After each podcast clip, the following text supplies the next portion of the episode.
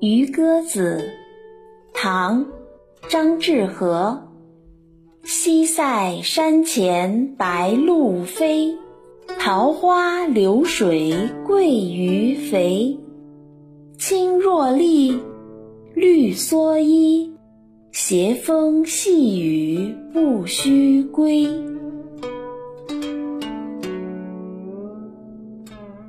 西塞山前，白鹭在自由地翱翔，江水中，肥美的鳜鱼欢快地游着，漂浮在水中的桃花是那样的鲜艳而饱满。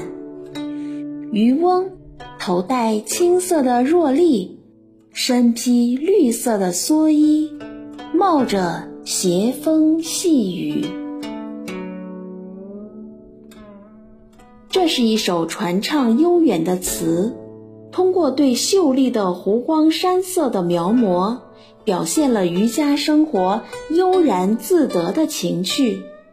诗人用细致鲜明的笔触，描绘了在青山白鹭、桃花流水间，渔夫头顶斗笠，身披蓑衣。伴着春天的斜风细雨垂钓的情形，不须归，除了指不回家外，还指弃官隐居，一去不返。那个穿梭戴笠的人，就是品行高洁、不愿做官的隐居者，也是诗人自己。他热爱淳朴美丽的大自然，认定这美丽的自然中包含了自己的人生志趣。